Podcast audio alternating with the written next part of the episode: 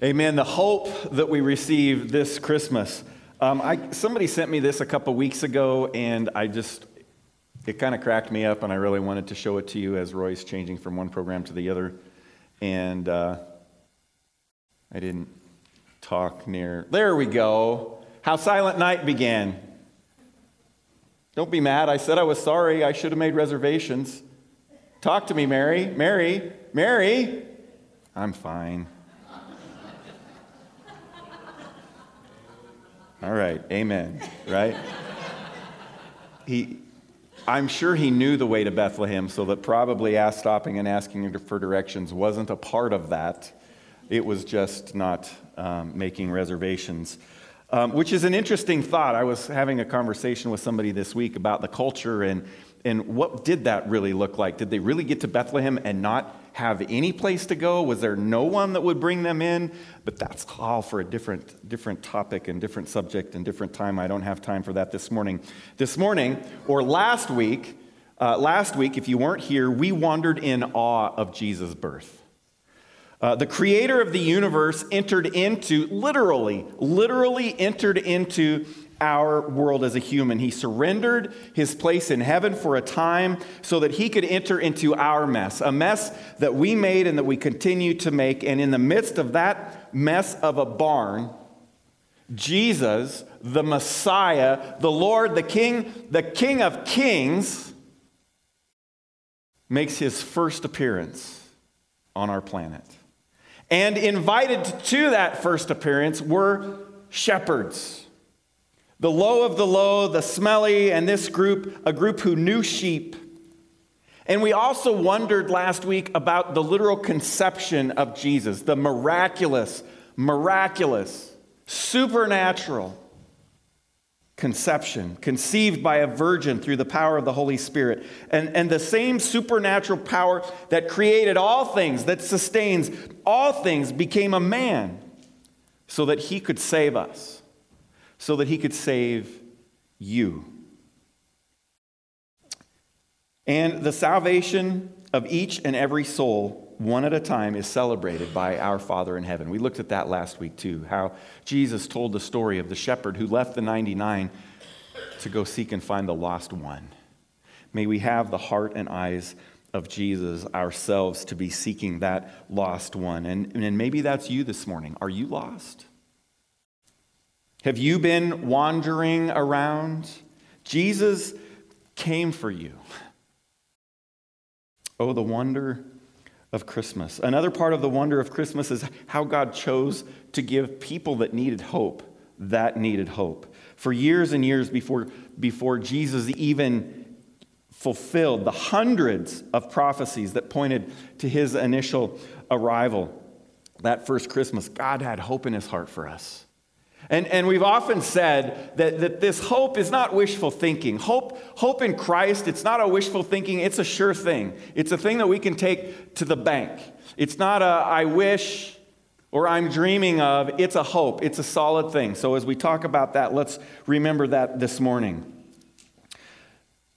The arrival of that centuries, centuries old promised hope happened under a star filled sky in a manger on the outskirts of Bethlehem at just the right time. The Messiah's advent came to fruition just as it had been promised. Hope in the flesh was wrapped in swaddling cloths and lying in a manger. Paul reminds us of this in Galatians chapter 4, 4 and 5. Look at it up here on the screen. But when the right time came, but when the right time came, God sent his son, born of a woman subject to the law. God sent him to buy freedom for us who were slaves to the law so that he could adopt us as his very own children. A Savior had been promised by God for centuries. They longed for this Savior, they prayed for rescue, and then on the right day, in the right place, at the right time, Jesus was born. While God rarely comes at our appointed time, he always comes at the right time. Hope arrived at just the right time. Yes, Israel. Well, in fact, the whole world was uh, waiting, even though they didn't know it, for the fulfillment of all of those prophecies of God. And, and while scholars don't agree on the exact number of how many Old Testament prophecies there are that foretold of the coming Messiah, most agree that there were over 300. Over 300 times in the Old Testament, we receive a hint a glimpse, a foretelling that a Savior is coming. And Jesus fulfilled every one of those promises. Each one was a promise of hope. Each one a promise of hope about what God would do one day for his people. His people who needed a Savior to rescue them. One of those is in Isaiah chapter 7, verse 14. Therefore, the Lord himself will give you a sign. Behold, the virgin shall conceive and bear a son, and shall call his name Emmanuel. That prophecy is given, and then it's 700 years later that that promised prophecy of hope from the heart of God came true in the Virgin Mary.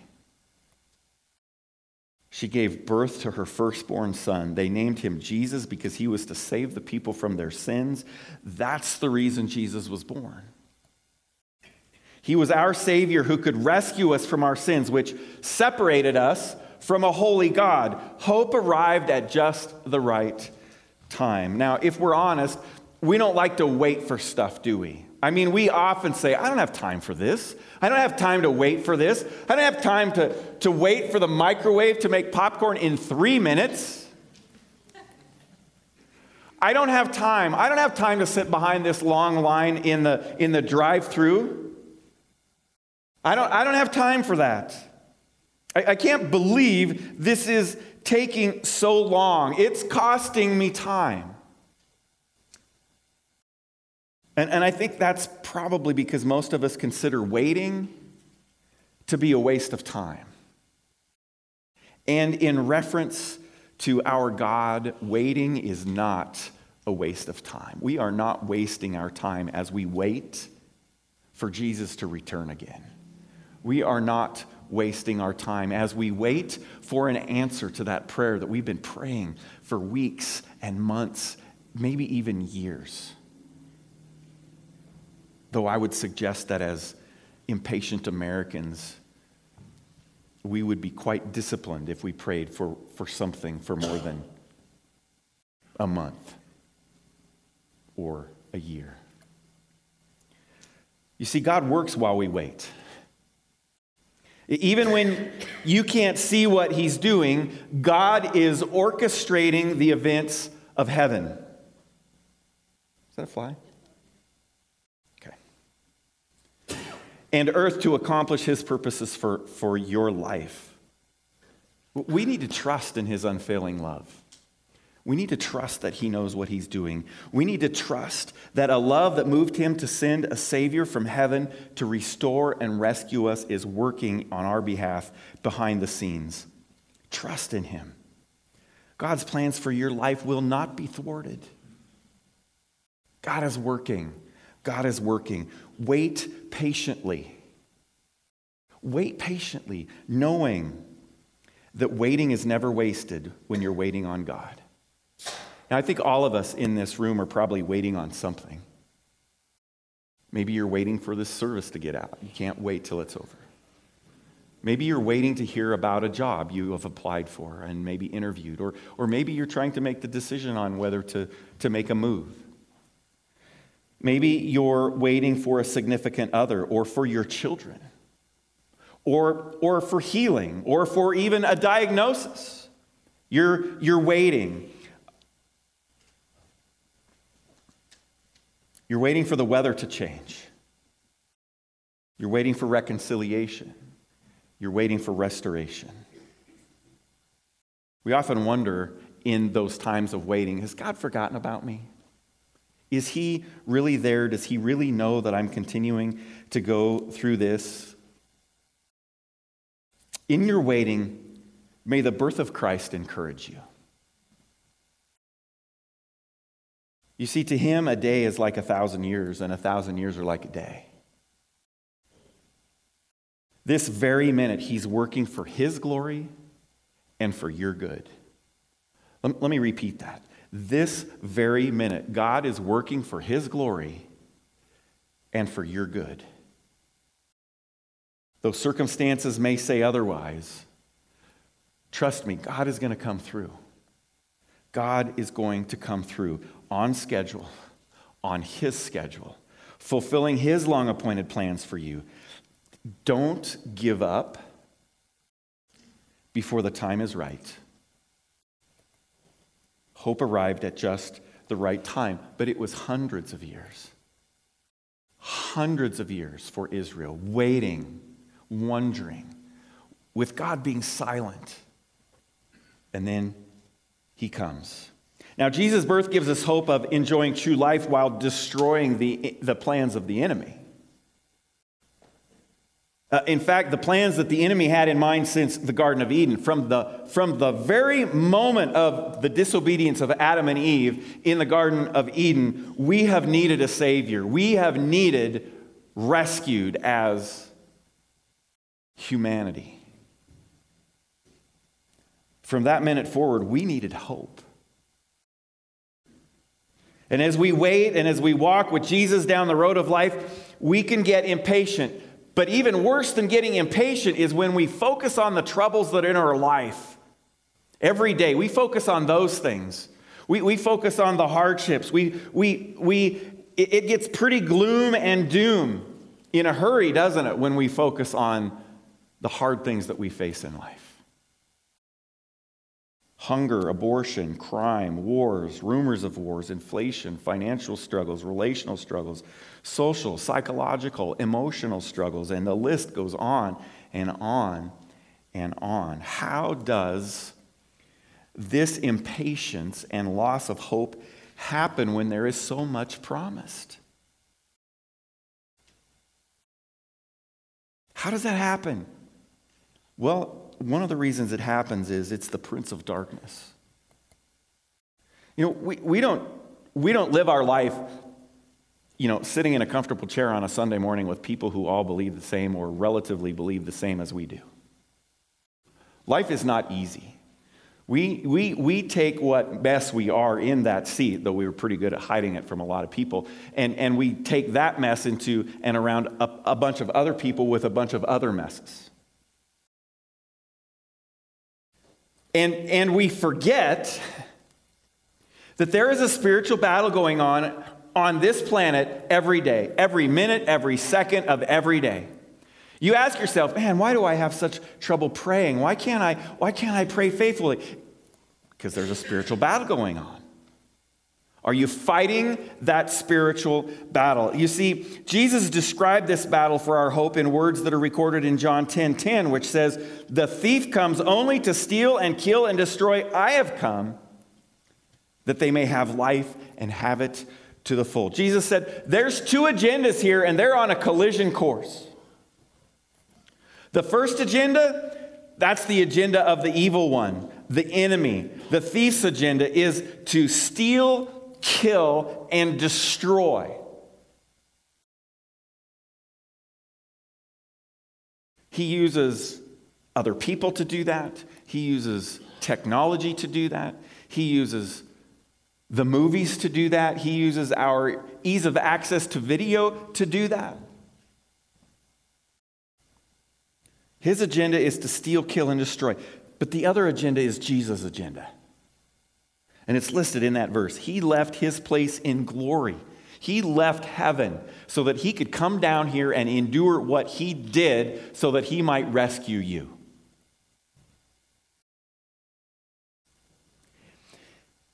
It was a mission of deep and abiding love.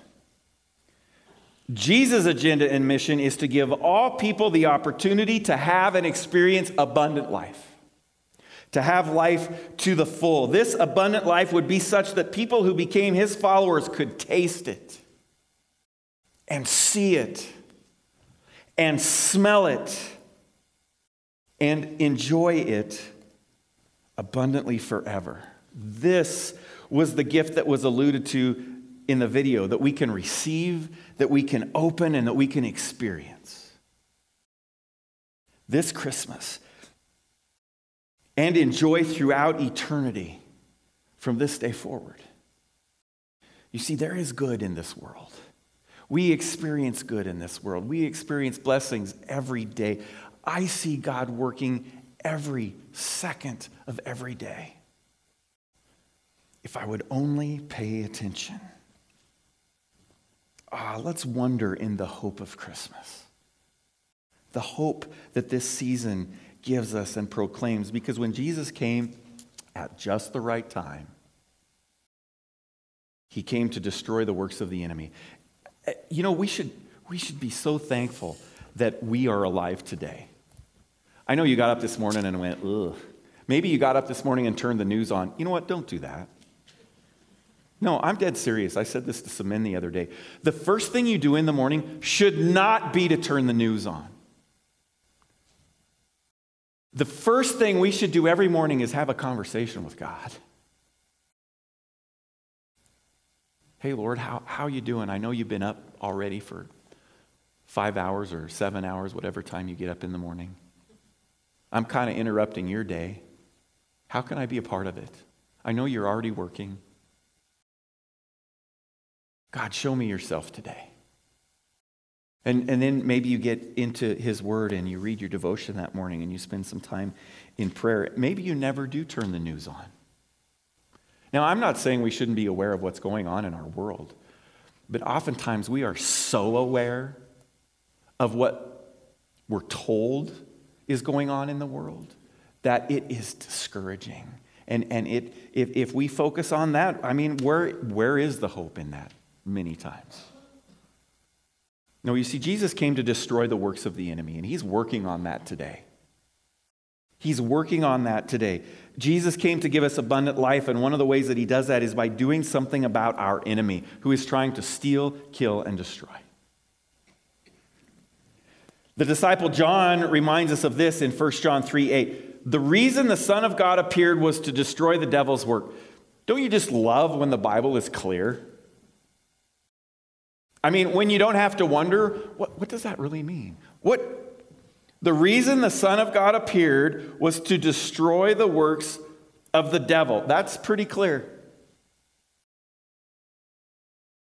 Uh, the devil, who Peter describes in his letter in 1 Peter chapter 5, verse 8, as a roaring lion looking for someone to devour. As soon as your feet hit the floor in the morning, somebody's assigned to you. and his intent is to devour you. You see, that is one of the wonders of Christmas. That is one of the wonders of hope that Jesus came to destroy the enemy. We're celebrating that Jesus came to pick a fight with our enemy who is trying to destroy our lives.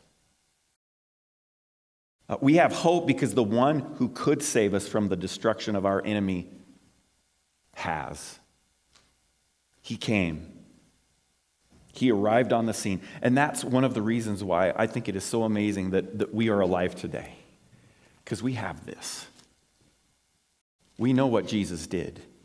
We, I, can, I can understand. I, I struggle myself knowing the end of the story. I, I can't imagine the Israelites and those who were alive, the, the Gentiles who first heard about Jesus and those who saw him crucified and wondered, what just happened? I thought he was going to be our king. I thought he was going to save us. Well, yeah, he did. And, and we all have this, and we can look back and go, that's it. That's the truth, and it's clear to us. And we need to hold to this unwaveringly. The hundreds of prophecies that pointed to a birth that would result in a battle of destruction were fulfilled. Jesus came to destroy the works of the devil. And that's exactly what he did. Prophecy said he would come as an innocent baby. Prophecy said that, that he would go to the cross as a perfect sacrifice. Then that, that he would then defeat death in a glorious resurrection. And, and then that 40 days later, Jesus promised that he would ascend into heaven and send the Holy Spirit to reside in us and empower us to live our lives for Him. My father promised, Jesus said, I would come in time and make no mistake. I will come again to claim those who are my own. Come, Lord Jesus, come. He says, The next time I will come riding on a white horse with fire in my eyes, a crown on my head, a robe dipped in blood, and the armies of heaven following me on white horses with a prominent tattoo on my robe and thigh that reads King of Kings and Lord of Lords. Oh, come, Lord Jesus. That's pretty intense, isn't it? Um, if you haven't thought about Jesus in those terms, I, I put it at the, the very end of your note sheet. Revelation 19, read it when you get home. Read Revelation 19. Oh, yeah, he promised to return again. And, and though we are privileged to be alive today, we too might, as if, if you're a Christ follower, we just might be privileged too to hear that final trumpet and see those incredible prophecies fulfilled before our very eyes. Maybe we won't. But we will wait patiently for them to happen. And we will stay true to what He has asked us to stay true to. You see, Jesus is coming again, but not to deal with sin. He already did that. No, when Jesus comes back a second time, he will do so bringing salvation with him for all those who are waiting for his return. And that waiting has been the signature mark of the people of God through the ages. It, it's Jesus teaching us to pray, Thy kingdom come. It, it, we're, we're still waiting for the fullness of that prayer to be answered. And may we not stop praying that prayer. It's what we remind ourselves of today, right here on this table this morning, when we partake of the Lord's Supper. It, it, says in 1 Corinthians 11 26, For as often as you eat this bread and drink this cup, you proclaim the Lord's death until he comes. He's coming. Are you ready? Are you ready? Some of us in this room may be here when Jesus returns, some of us won't. Some of us will take our last breath before that moment. Are you ready for your last breath? Are you living for Jesus? Broadman's commentary notes that over 500 hope filled times in the scriptures, it speaks of the return of Jesus. That's Old and New Testament. That Jesus will return is said more frequently in the New Testament than anything else about him. Because God fulfilled the over 300 prophecies of hope regarding his initial arrival, we can completely trust every other promise that he has made.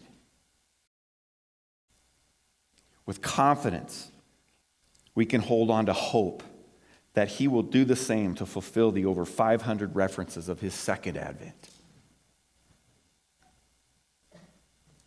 However, for now, we continue to wait, but we wait with hope.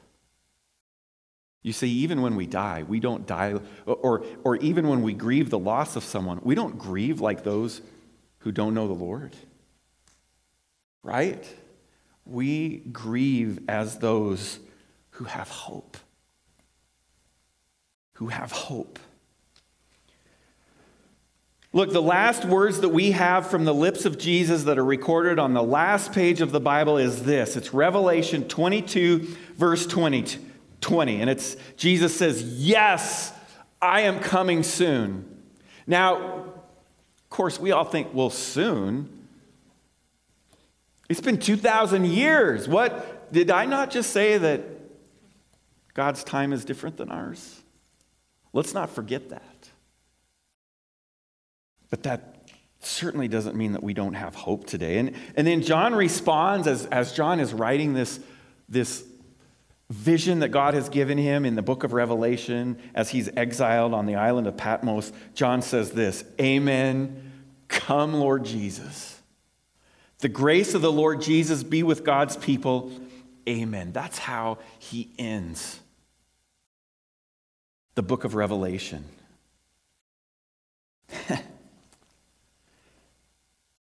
Come, Lord Jesus. Our Savior Jesus is not a pacifist wimp without a plan. He is a warrior king who came to destroy the works of the devil and to rescue us from sin, death, hell, and Satan, and he is coming again one day. Are we ready? We have a blessed hope this Christmas season, even if stuff's not going your way. You have hope in Christ. You have hope for eternity. You have hope for next week, for next month. The question is are we willing to surrender to whatever it is that He's trying to teach us? How He's trying to grow us? How, how our God is trying to strengthen us? Are we, are we surrendering? Are we humbly coming before Him? And because hope arrived at just the right time and Jesus came to destroy the works of the, the enemy, the result of what Jesus did and what he's doing in your heart is this. The result of our wonder of Christmas and wonder of hope is abundant life. It's abundant life. See, when you get up in the morning and you focus on Jesus instead of the, the news, you can sense that hope that you have in life. If, if you watch the news first, then, then you give the enemy an opportunity to suck the hope right out of you first thing in the morning. And then you spend the rest of the day trying to recover from that 20 minutes of watching Fox News in the morning, whatever it is that you watch. Jesus came to give us life and to give it abundantly. Yes, he came to destroy the works of the devil. Unfortunately, many people kind of stop there. They're kind of like, yeah, I surrendered my life to Jesus Christ. I got my fire insurance. Okay? He says that, that if, I, if I do this, then, then, then my sins are forgiven. And then we forget to live in the midst of a relationship with Jesus Christ and experience that abundant life that He has for us.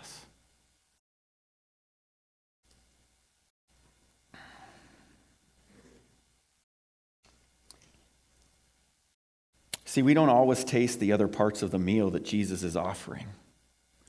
That, that, that includes freedom from sin and fulfillment in our life. That includes peace and joy and rest on, on a day that even is filled with trouble in this world and in our life. We are able to say, you know what? Yeah, this is hard and I'm sad and I don't like this, but God's in control still. He is not, he's not given up his throne for anybody or anything.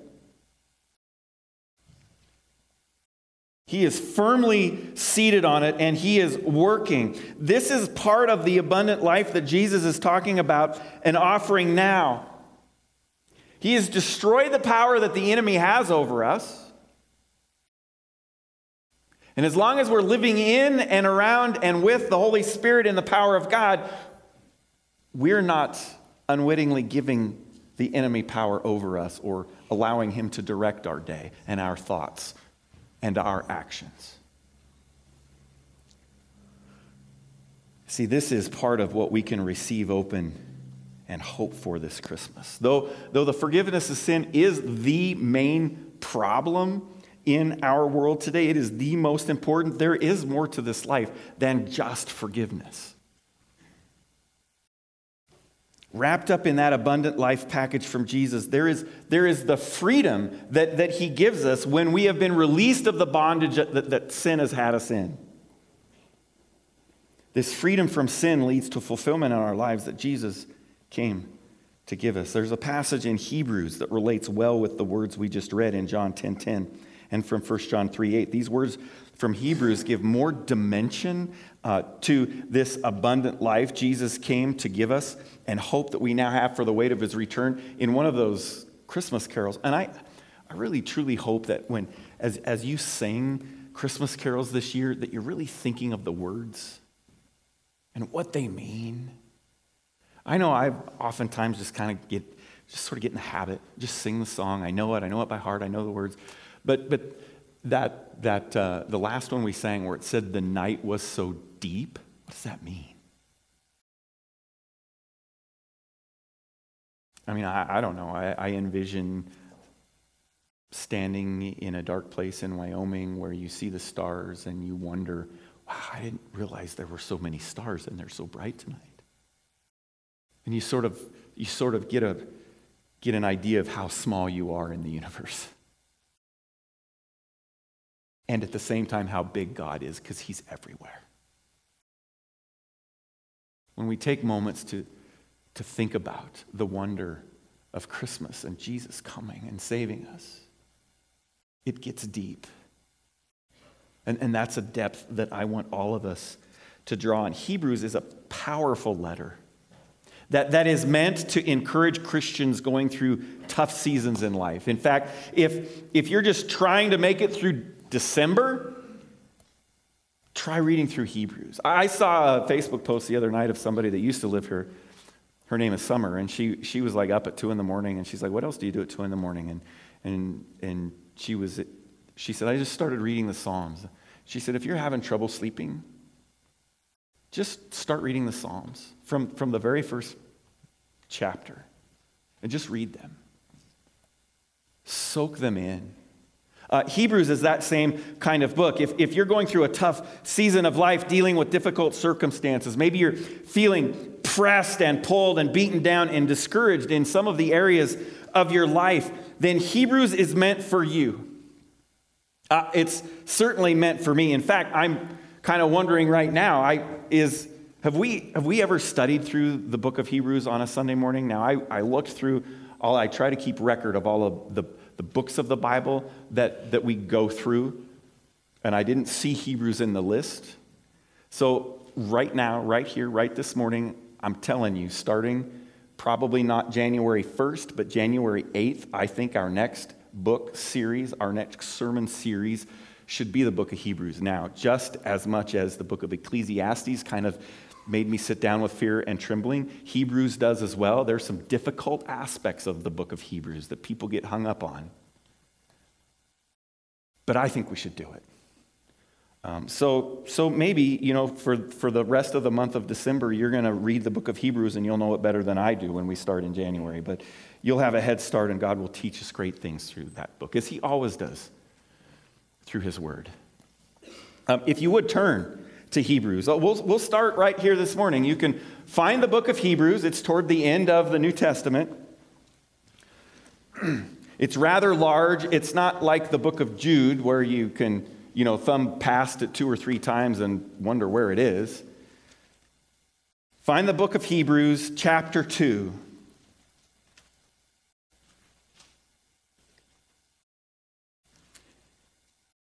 And we're going to read verses 14 through 16, starting in verse 14.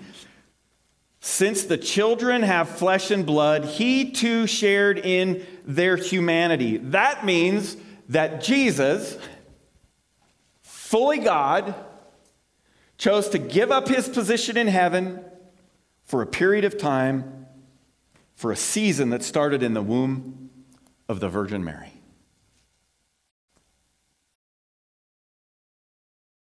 So that he could become fully human here on earth and not only relate to us, but also become like us in our humanity. You see, the book of Hebrews also tells us that, that, that Jesus experienced everything that we do.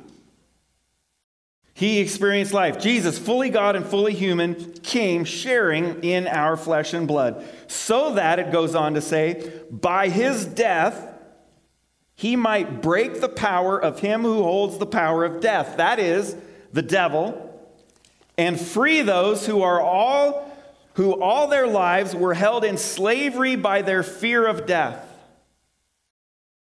For surely it is not angels he helps, but Abraham's descendants. It's an interesting statement. You see, Jesus helped us as he grabbed a hold of us and rescued us from spiritual and eternal death by what he did on that cross. He was not only our helper, he was not only just a good example, which he was, we can learn from everything that he taught and everything that he did and the decisions that he made. He, he literally became one of us to save us by taking on the sin of the world, surrendering himself to death on a cross. You see, his name is the only name on heaven and earth by which anyone can be saved. It's Jesus. And you have just heard his name this morning. We hear his name often. The name of Jesus. His name is the name that is above all names. And he came to give us abundant life. He came to give us abundant life. He helped us. He rescued us and saved us. Jesus not only forgave us from our sin, but also he freed us from that position of bondage so that we could be so that we could have a fulfilled life, so that we could instead be content with the things that we have instead of only wanting other things that other people have that we don't have. It's part of that freedom that comes from being saved from the bondage of sin. Hope arrived at just the right time. Jesus came to destroy the works of the enemy, and he came to give us life and to give it abundantly. What Jesus did when he laid down his life on the cross was pay a sin debt that gave us back our lives. He bought our forgiveness with his broken body and his poured out blood, which we remember and we celebrate this morning because he gave us this. He said, Look, I know you guys are going to forget. You need to do this often so that you remember. So that you remember what I did for you. And unfortunately, for many of us, it seems like we just jump back into the sin pool and we get into this bad loop and then instead of living in freedom and fulfillment, we jump right back into that pool. And we forget about the status in life that Jesus has given us. However, Christmas reminds us that Jesus came not only to forgive you from your sin and pull you out of that sin pool, but he also came so that that freedom that you have would reign in your life. And that's a deep love from the heart of God that is intended for you. It's a gift of hope that leads to and through eternity that we can experience here. From the moment we surrender our life to Him until the moment we take our last breath. And it can begin today if you have not surrendered your life to Jesus Christ. It can begin today. You can proclaim your trust and faith in Him. That's the abundant life Jesus was talking about that was worth Him coming to destroy the works of the devil. I I don't know. You know, it, Jesus said this too at one time. He said, um, though one would kind of, sort of, maybe, though one probably would, would not die for the next guy, maybe for, maybe for kind of a good person, you might. I'm seriously paraphrasing. But that's what he did. While we were yet sinners, Christ died for you he died for me. He literally, physically went to the cross as a perfect sacrifice for us. And then he rose from the dead and conquered that. Um, in Hebrews chapter 9, verse 28, it says this So Christ, having been offered once to bear the sins of many, will appear a second time, not to deal with sin but to save those who are eagerly waiting for him. A question we need to ask and answer this Christmas is what are we supposed to do while we're eagerly waiting for him? You know, I mean, we got lots to do, right? Some of you have maybe roasts in the oven right now and you have things to prepare when you get home. Does anybody do that anymore? Does anybody ever set their oven on timer anymore? I see one hand. Oh, two in the whole room. Interesting. I mean, that ovens were made before crock pots, right? So maybe you're a crock pot person. Or maybe you're an Instapot person. You see, we're so impatient. right? How can I do this faster?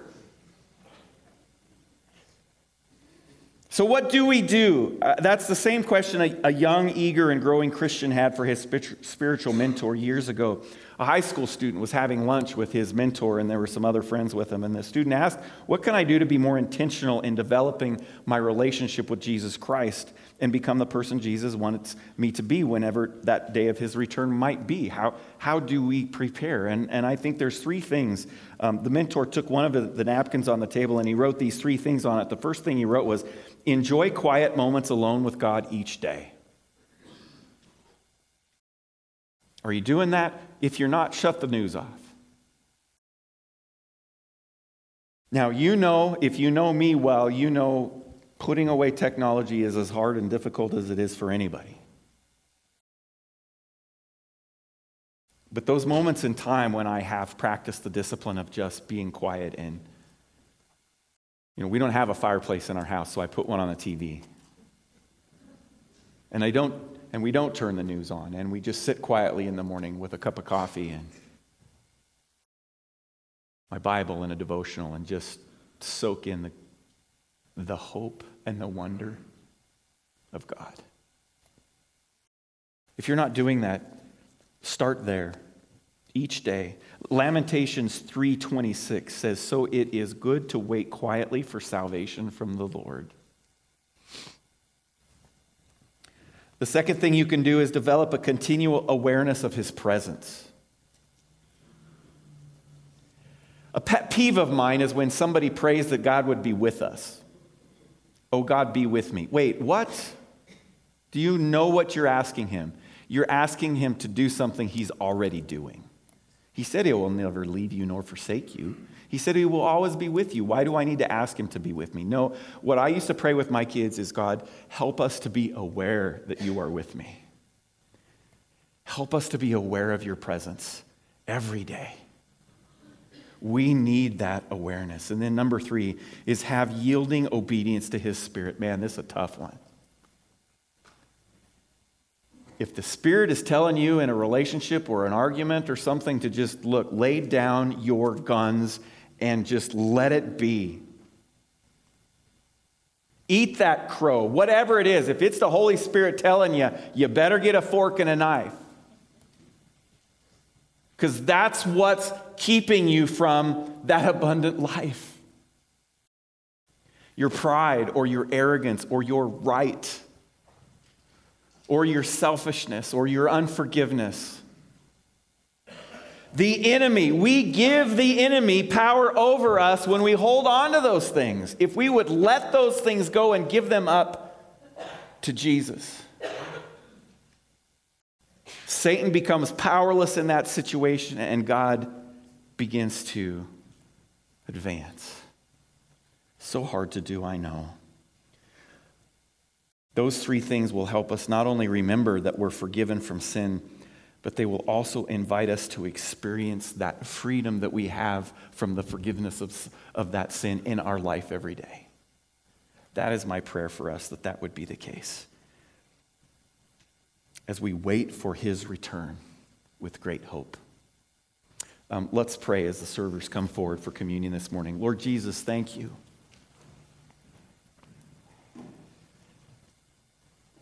Thank you for coming. Help us to wonder.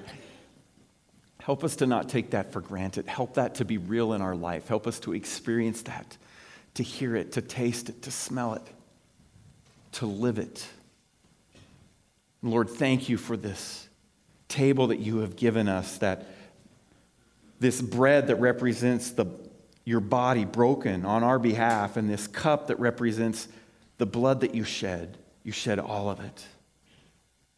And Lord, as we, as we partake today, help us to remember how significant that was. Help us to remember that that was the act above every other act on this planet that changed the universe from that moment forward. Your crucifixion, your death, your resurrection. May we believe. May we trust and surrender to you. Draw our hearts in and our souls in this morning as we partake. Lord Jesus, and, and in, as you ate with the disciples, you said, as you gave thanks for the bread, you said, This is my body given for you. Do this in remembrance of me. And in the same way, after supper, you took the cup and you said, This cup is the new covenant in my blood, which is poured out for you. This blood being poured out for you will be the fulfillment of the law on your behalf. Do this in remembrance of me. So, Lord Jesus, as we are served and as we partake this morning, we do this in remembrance of you. In Jesus' name, amen. As the basket and the cup.